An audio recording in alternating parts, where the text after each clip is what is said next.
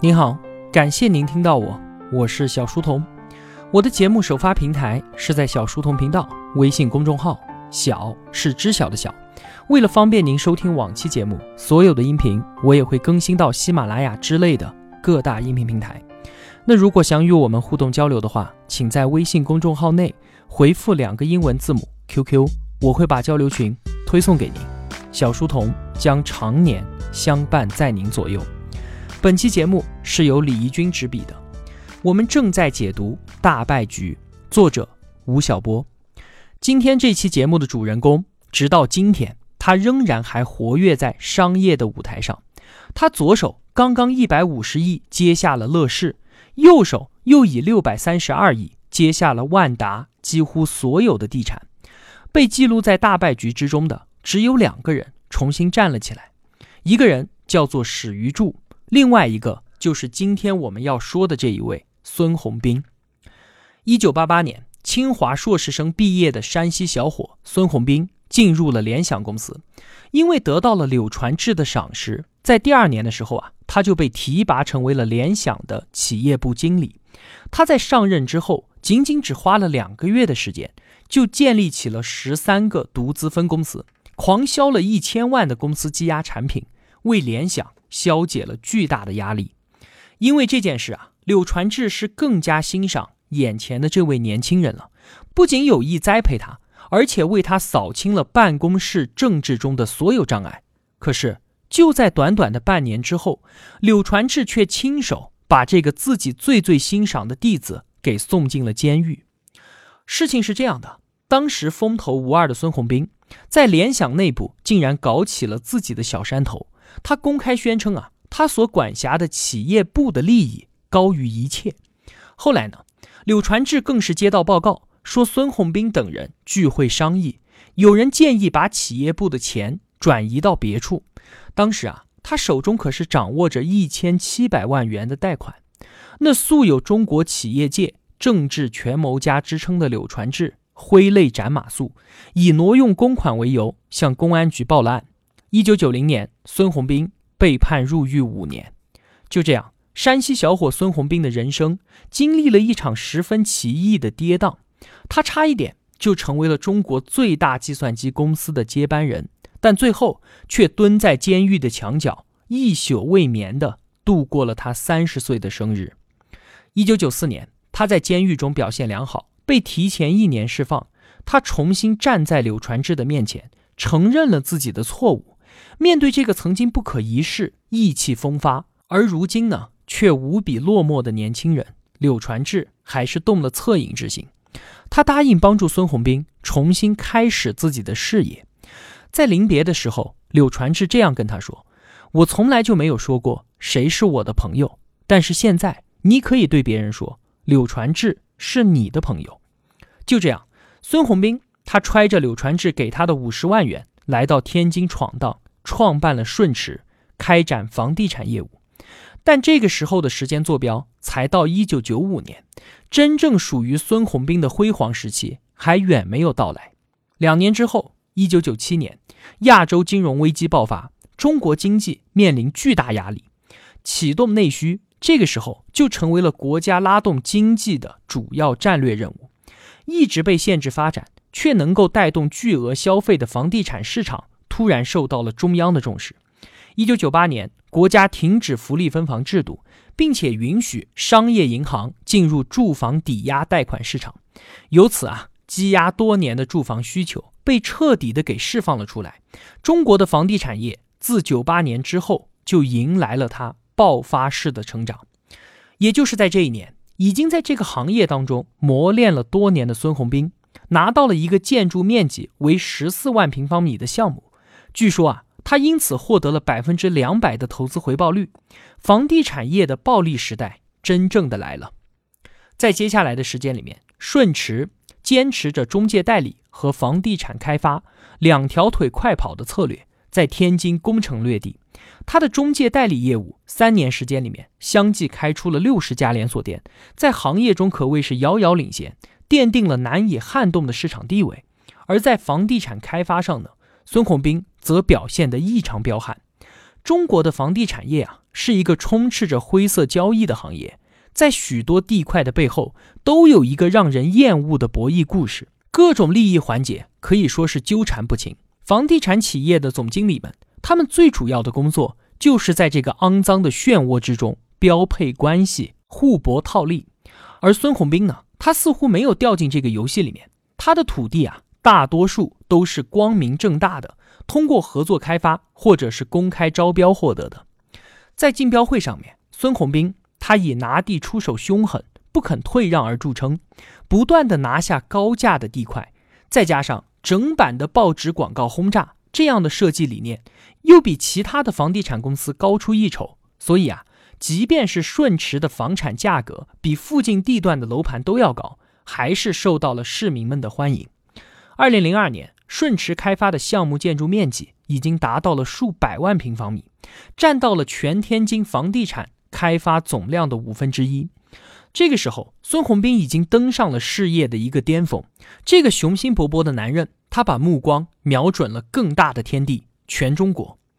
作为天津房地产的大佬，他加入了由王石发起的中诚房网，全国各地的主流开发商都在这个组织里面。他在加入中诚房网之后，就展现出了他蔑视权威、桀骜不驯的一面。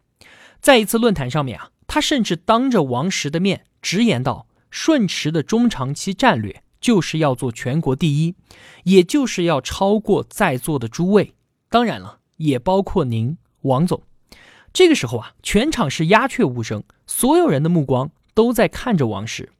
从十九年前出道以来。这大概是王石他遇到的最离奇的事情了吧？从来就没有人敢用这种充满火药味的姿态向他发起挑衅。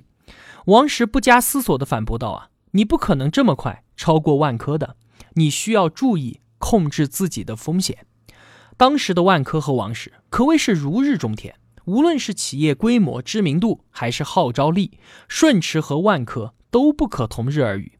然而啊，孙宏斌对这个比自己年长十二岁的前辈却丝毫没有谦让的意思。在年底的一次记者访谈当中，孙宏斌被问及说：“顺驰凭什么挑战万科？”他更是直截了当、狂妄地说：“啊，万科不是我们的对手。”这样一位年轻人，他以近乎无礼的方式挑衅王石，看上去很不可思议。不过呢，他这么做除了桀骜本性之外，并非完全都是冲动的行为。事实上啊，正如柳传志所评价的，这个时候的他已经一眼把中国房地产业给看到底了。二零零二年之后，中国房地产市场一派火爆，北京、上海等中心城市的房价年均增长都是在百分之三十以上。民众购买力很强的杭州还出现了大妈炒房团，很多的二线城市房价也开始井喷。孙宏斌判断啊，随着宏观经济的向好，中国房地产市场跟着也会有一个长期的上涨阶段。这个时候呢，全国绝大多数的房地产公司都是苟安于一个城市之内，只有像是万科这样少数的企业开始了异地开发。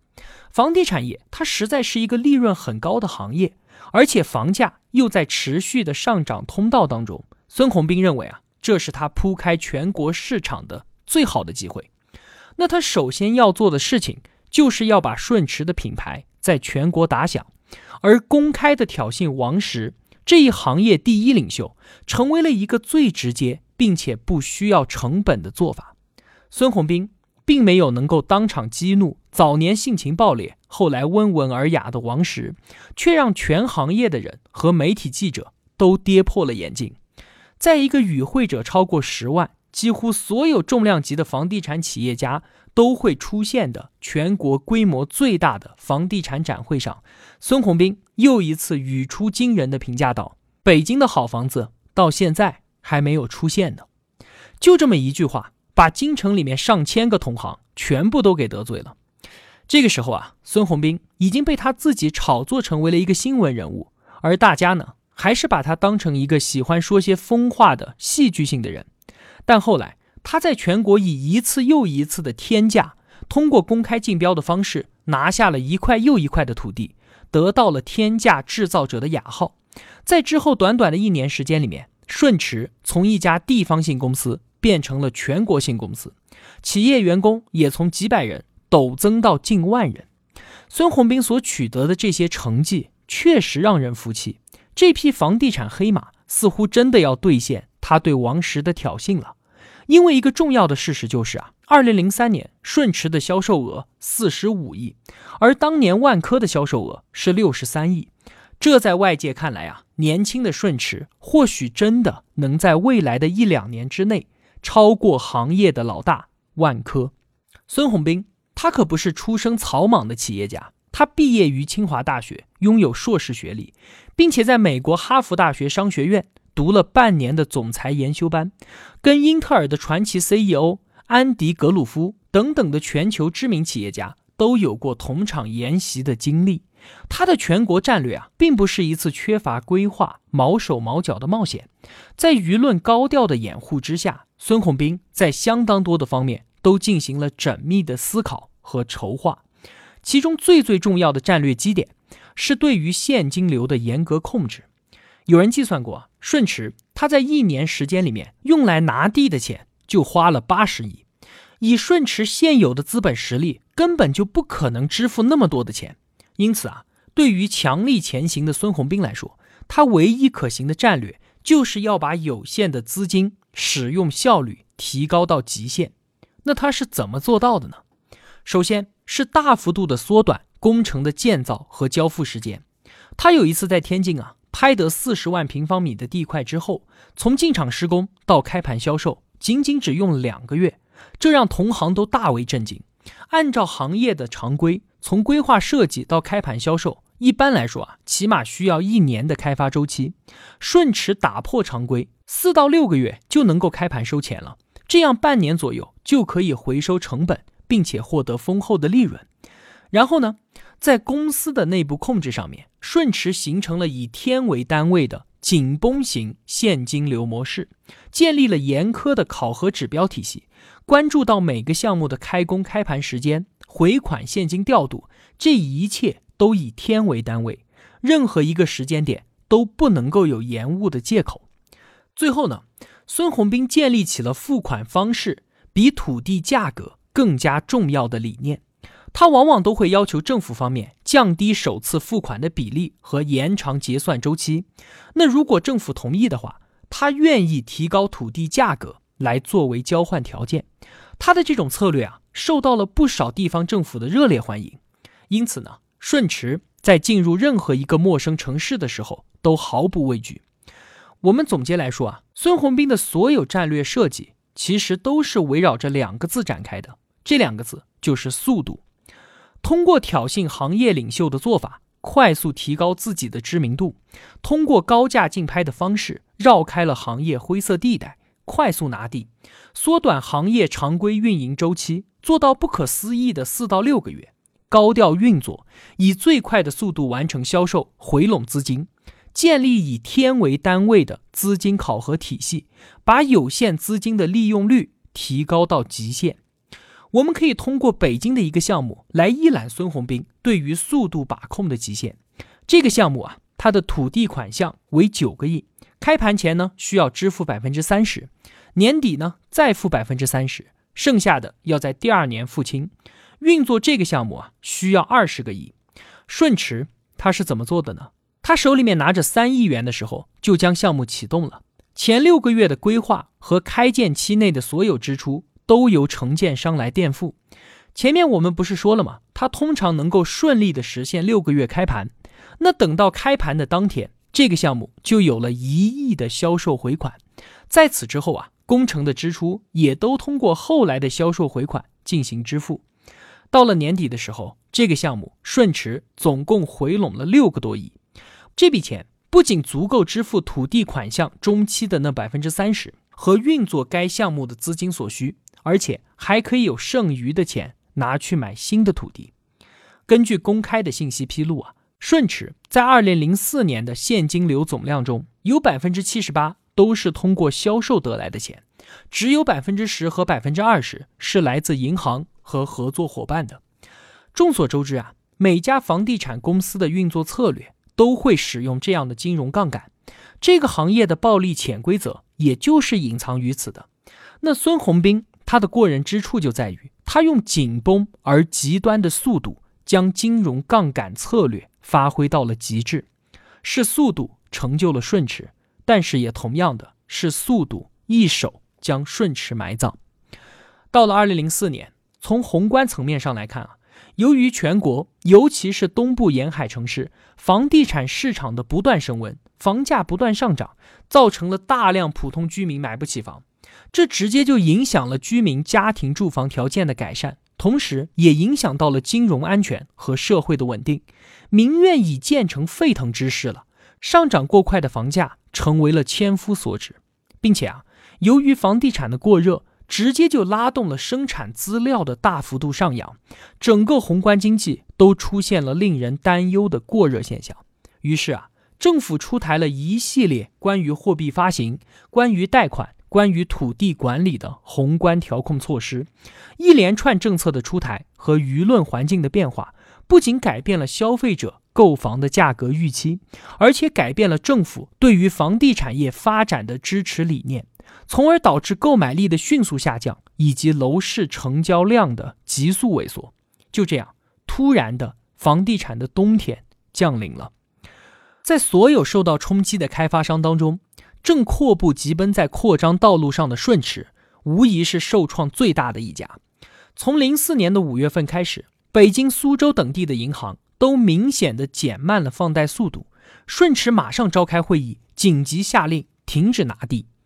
我们看一下顺驰长期以来的资金有三个来源，第一个呢是自有资金和合作伙伴的资金，在这个方面啊，顺驰早就已经挖到极致了。